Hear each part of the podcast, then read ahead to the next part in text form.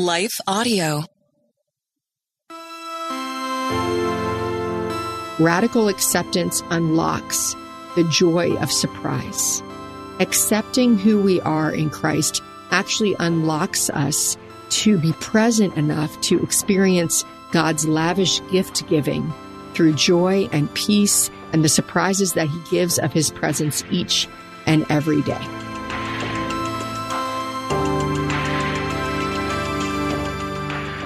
Merry Christmas, everyone. It's How to Study the Bible, and it's right after Christmas, and I hope that it has been a time of joy and that in the midst of what maybe feels hurried or maybe even anxious or maybe even lonely. Sometimes we can feel lonely even in the midst of a lot of people because of our own expectations of what we desire from the time.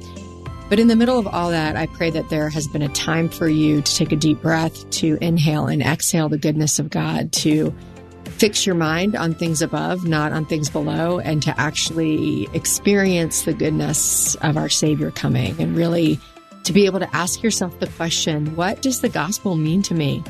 What does it mean to me that Jesus was born a baby and that we celebrate that each Christmas? And I think that we are in a constant relationship with our faith where we're growing, we're changing. And as we change, we engage with God differently. And so I, I, pray that even if you've been following God for a long time, that you might stop and say, What does the birth of Christ mean to me? We're going to look at what the birth of Christ meant to our last lady in the lineage today, the story of Mary, Jesus' mother. And this is a woman who, you know, we are going to discover is surprised by God and responds in a certain way that shifts her perspective and, you know, has ramifications to us and the way that we engage. So we're going to be looking at Luke chapter 1, starting in verse 28 today.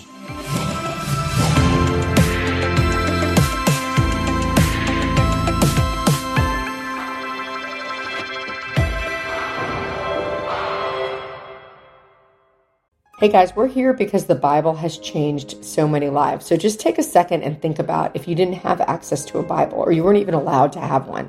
This is a reality that many around the world are facing, which is why I want to tell you about one of our partners, Cru. Cru has missionaries in almost every country, and they are seeing people come to know Jesus. There's just one thing they're missing a Bible in their own language, and that's where you come in. For only $24 a month, you can provide three people with Bibles each and every month. When you sign up to provide three Bibles with a monthly gift of $24, Cru will also provide meals to 12 hungry individuals through their humanitarian aid ministry. Plus, you'll receive a free copy of my new book, Not What I Signed Up For. Simply text STUDY to 71326 to help today. That's S-T-U-D-Y or visit give.cru.org slash study Again, that's give.cru.org slash study. Message and data rates may apply and available to U.S. addresses only. Hello, folks. My name is Derek Greer, and I'm reaching out to fellow pastors and church leaders just like you to join me and other Christian leaders and organizations throughout the nation as we come together on June 8th and 9th for National Unity Weekend. Together, we will show the love of Jesus as we serve our communities on Saturday, June 8th, and then preach from a shared text on Sunday, June 9th. To register, go to unityweekend.com. That's unityweekend.com com to join us as we unite the church and unite the nation.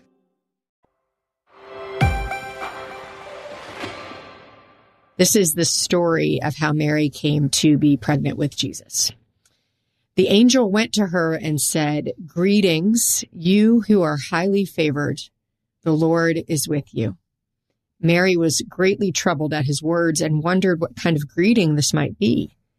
But the angel said to her, Do not be afraid, Mary. You have found favor with God. Whoa, let's stop here and say, whoa. Can you imagine dealing with this surprise? So, out of nowhere, an angel appears to Mary. We know that she was greatly troubled. We know all in scripture that anytime angels appear, people are freaked out. They are scared. They fall on their face. They're like, oh my gosh. I mean, we just have to know that seeing an angel is not like a small thing to have happen and it's terrifying. And so this angel comes to Mary and she's troubled at what he says, but he gives these sort of promises that we're going to build on today that you are highly favored. The Lord is with you. Do not be afraid. And I think that when we deal with surprises of all kinds, we get to see from Mary what happens with this surprise. Her life is interrupted. She shows curiosity at the greeting. And then there's acceptance right away. In verse 38, it says, I am the Lord's servant, Mary answered. May your word to me be fulfilled. And the angel left her. So this is the story of how she finds out that she's going to be pregnant with Jesus, even though she's never been with a man. And this crazy thing's going to happen. And she's going to be the one who carries the Most High God. And she goes through this process of asking a few questions and coming to acceptance about what the angel has said to her. So Mary handles this surprise in a certain way. And I think we can ask ourselves, how do we handle surprises? What do we do when things defy our reality? And really the whole story of Jesus defies our reality. The fact that Jesus was born of a virgin, that he lived a sinless life, that he did all of these miracles all of this can feel so fanciful to our reality. But God operates in a different kind of reality. And as we open our eyes to see how God moves in our lives, we realize that things are not always as they seem. And we are not the boss of the world and we are not the ones who understand how everything works. And God is the one who understands how everything works. And God has given us a story and he's given us a life in his son Jesus that we get to follow that really Jesus' life shows us what it looks like to live in communion with God and to live in love with other people. And we can spend our whole lives following Jesus' way and learning the ways of Jesus before we meet him face to face.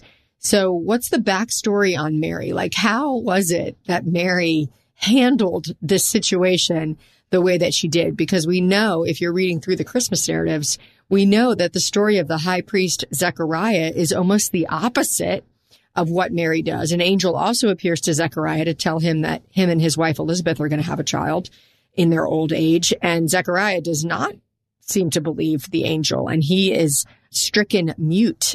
he is not allowed to speak until his son is born. Here we have Mary with an angel also appearing to her, also telling her about a miraculous birth. She also has questions, but clearly her posture toward the angel is different because there's an acceptance of what he has said and obedience that we see in Mary. So what do we know about Mary? What, what kind of woman was she that, that this was her response to this interruption by this angel? So a couple of things we know.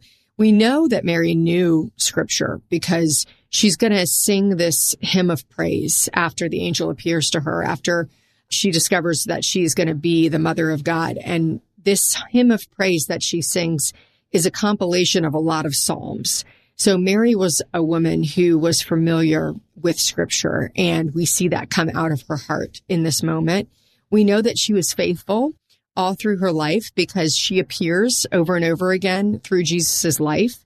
And at the end of her life, she's among the believers that have gathered to, you know, follow Jesus after his death and resurrection. In Acts 1, verse 14, this is the last time we see Mary mentioned. This is after Jesus' life, after his resurrection, after he ascends to heaven. It says they all met together. This means the disciples and followers of Jesus. They all met together and were constantly united in prayer, along with Mary, the mother of Jesus, several other women, and the brothers of Jesus. Very interesting. Mary is not venerated. She's not held up necessarily. She just, she's just in community with the other believers who believed who Jesus was. So at the beginning of her life, she's an ordinary woman. At the end of her life, she's basically an ordinary woman, but she has this divine interruption and this surprise in her life. And the way she handles it, I think teaches us a lot about how we can move through life. So a couple things that we want to know about Mary and keeping with the theme of the women in Jesus' lineage, Mary had no qualifications for being chosen. Uh, the, the other women, you know, the first three women in Jesus' lineage weren't even Israelites. All of them have backstories. They all have these things that you might think would be disqualifiers for being chosen, but there are no qualifications for being chosen. God looks at the heart and God has a plan and he uses his people in that plan. And so here we have Mary, this unwed teenager who will be the one who is the vessel for Jesus's birth. And it's a beautiful story of the good news that actually starts right here. Everything about the good news of Jesus begins in this message from the angels. Let's look at it. He says, you are highly favored. So in the context of the world, Mary was not highly favored. And when we think about what makes someone highly favored, we tend to think of examples we have of people who are highly educated, who come from the right families, who look a certain way, who have the gift of charisma or popularity. And that's not what Mary is at all. She found favor with God, not dependent on anything that she could do. Dependence or finding favor with God is about what God has decided for his people. In Deuteronomy chapter 7, verses 6 through 8, it says, The Lord your God has chosen you to be a people for his treasured possession out of all the peoples on the face of the earth. And at the time, this is in the Old Testament, God is talking to his people, the Israelites, and he's explaining to them who they are. And he says, You're a treasured possession. It's not because you're more in number than any other people that the Lord set his love on you and chose you, for you are the fewest of all peoples. But it is because the Lord loves you and is keeping an oath that he swore to your fathers. And what was given through the Israelites then in Deuteronomy is passed to everyone as Jesus enters the world. It's passed to everyone through Mary, through Jesus. Galatians, which is in the New Testament, repeats this promise and it says that God redeemed us in order that the blessing given to Abraham, that's the one we read about in Deuteronomy, might come to the Gentiles. That's you and me. Unless you're Jewish, you're a Gentile. Everyone else is a Gentile. Everyone else was given this promise through Christ Jesus so that by faith we might receive the promise of the Spirit. You are highly favored because God has chosen you. God is the one who chooses us. He chooses to extend his love to us, not because of anything that we've done, but because of his desire alone. Hey guys, we're here because the Bible has changed so many lives. So just take a second and think about if you didn't have access to a Bible or you weren't even allowed to have one. This is a reality that many around the world are facing, which is why I want to tell you about one of our partners, Cru. Cru has missionaries in almost every country, and they are seeing people come to know Jesus. There's just one thing they're missing a Bible in their own language, and that's where you come in. For only $24 a month, you can provide three people with Bibles each and every month. When you sign up to provide three Bibles with a monthly gift of $24, Cru will also provide meals to 12 hungry individuals through their humanitarian aid ministry. Plus, you'll receive a free copy of my new book, Not What I Signed Up For. Simply text STUDY to 71326 to help today. That's S T U D Y or visit give.cru.org slash study. Again, that's give.cru.org slash study. Message and data rates may apply and available to U.S. addresses only. Hello, folks. My name is Derek Greer, and I'm reaching out to fellow pastors and church leaders just like you to join me and other Christian leaders and organizations throughout the nation as we come together on June 8th and 9th for National Unity Weekend. Together, we will show the love of Jesus as we serve our communities on Saturday, June 8th, and then preach from a shared text on Sunday, June 9th. To register, go to unityweekend.com. That's unityweekend.com com to join us as we unite the church and unite the nation.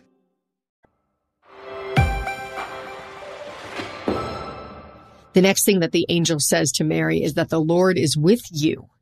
Matthew 1 verse 23 says, the virgin will conceive and give birth to a son and they will call him Emmanuel. Emmanuel means God with us. This is the next good news of this promise that was first given through the angel to Mary is that God is with us. We aren't alone. We aren't isolated. God knows us. There is great power in being with us. When we wait in hospital emergency rooms with our family members, even though we can't do anything to speed healing or bring help, but we wait there anyway because there's something about the power of with that is so important to us as human beings. So Mary receives this promise that she's highly favored. She receives this promise that the Lord is with you. And then she responds with may your word to me be fulfilled. I am the Lord's servant. She has this calling on her life, which is that you are the Lord's. Everything about our life sets us up to believe that we are what we do, we are what we have, or we are what others think of us. But our true self, the true calling that God's placed on our life is exactly what Mary says here. I am worthy. I am the Lord's, which means I belong to someone and I am the Lord's servant. I have purpose in my life. The false self says you are what you do, You are what you have and you are what others think of you. But the true self, the identity that God's given to us, the promise of the gospel, the good news that we first see given to Mary through this angel is that you are worthy, that you belong, and that you have purpose. I am, I am the Lord's, I am the Lord's servant. Living in our true self is about accepting who we are based on what God has decided, not on what you have decided, because it's God who goes before us and decides to place his love upon us. Ephesians 1 says this, how blessed is God and what a blessing he is. He's the father of our master Jesus Christ and he takes us to the high places of blessing in him. Listen to this. Long before he laid down earth's foundations, he had us in mind, had settled on us as the focus of his love, to be made whole and holy by his love. Long, long ago, he decided to adopt us into his family through Jesus Christ. What pleasure he took in planning this. He wanted us to enter into the celebration of his lavish gift giving by the hand of his beloved son. Now that was the message version that I read you. That's a modern paraphrase, but just a few things within that, just the intention that's given there that, that God had plans for you, that he made plans so that you could celebrate the gift giving of his son, the blessing of his son, that he wanted you to be a part of that, that he had you in mind, that he wanted to adopt us into his family through Jesus Christ. That is the gift that we have in Christ. And it's the surprise of the gospel. The surprise of the gospel is that it's for us, that it's for us to have a new identity and a new purpose, that Jesus came to lay down his life for us so that we might be made whole and we might be made holy. So what does this mean for us today? What does it mean for you moving out of the Christmas season? And this is what I wrote. Accepting the incredible surprise of the good news means releasing control. Accepting this surprise of the good news means releasing the hands that you put around this idea of the false self that says that you are what you have, you are what you do, you are what others think of you. Radical acceptance is believing, like Mary believed, that when that angel said to Mary, Greetings, you who are highly favored, the Lord is with you. And when Mary responded with, I am the Lord's servant, that same invitation is open to each of us. There was nothing special about Mary. She wasn't qualified in any certain way. We know at the end of her life, Mary was among the believers. That same favored status is the status that's afforded to all of us through Jesus Christ. The question is, are you willing to release control? Are you willing to release the narrative and the definition of who you are and embrace this beautiful, true definition that in Christ you are worthy, that you belong, and that you have purpose, because that is the gift that is given. The second thing I think we can learn here is that radical acceptance unlocks the joy of surprise. Accepting who we are in Christ actually unlocks us to be present enough to experience God's lavish gift giving through joy and peace and the surprises that he gives of his presence each and every day. Listen to what Mary said in her psalm of praise. She said, My soul glorifies the Lord and my spirit rejoices in God my Savior, for he has been mindful of the humble state of his servant. From now on, all generations will call me blessed, for the mighty one has done great things for me. Holy is his name. Can you imagine singing a song of praise where you are able to say with full belief that the mighty one has done great things for you. Because God desires to lavish his gifts upon you, his gifts of peace, his gifts of forgiveness, his gifts of healing, his gifts of joy and of purpose. All of that is for you. You are able to say, like Mary said, the mighty one has done great things for me. And that is a beautiful way to bring glory to God. When you live your life from that place, you bring glory to God. So what does it mean for you? What sets Mary apart is her radical acceptance to God's invitation. And what defines us as children of God is our radical acceptance to that same invitation. Radical acceptance in your life looks like this God has not given up on me, no matter how I feel. It's believing that to be true. Radical acceptance means I do not need to try harder. I do not need to try harder to win God's love because God's love is already here with me. And finally, my pain and struggle is not wasted because God is a redeemer.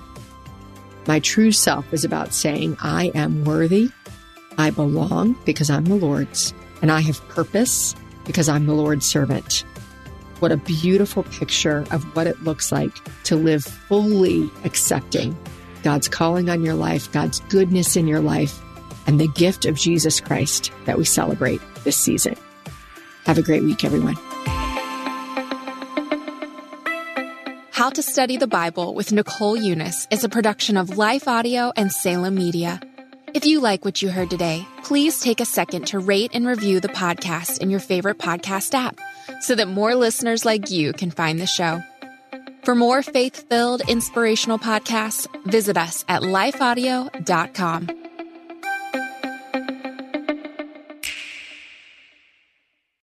Often we believe our questions mean we don't have faith, but I believe Jesus loves our questions. Our questions are windows into heaven. I'm Caden Fabrizio, and on the Questions with Caden podcast, we ask and answer one question per episode as relevantly and biblically as possible. Questions about fear, anxiety, depression, addiction, and so much more. Don't worry, your questions, they're not going to scare Jesus. So ask away. Listen and subscribe now at lifeaudio.com or wherever you listen to podcasts.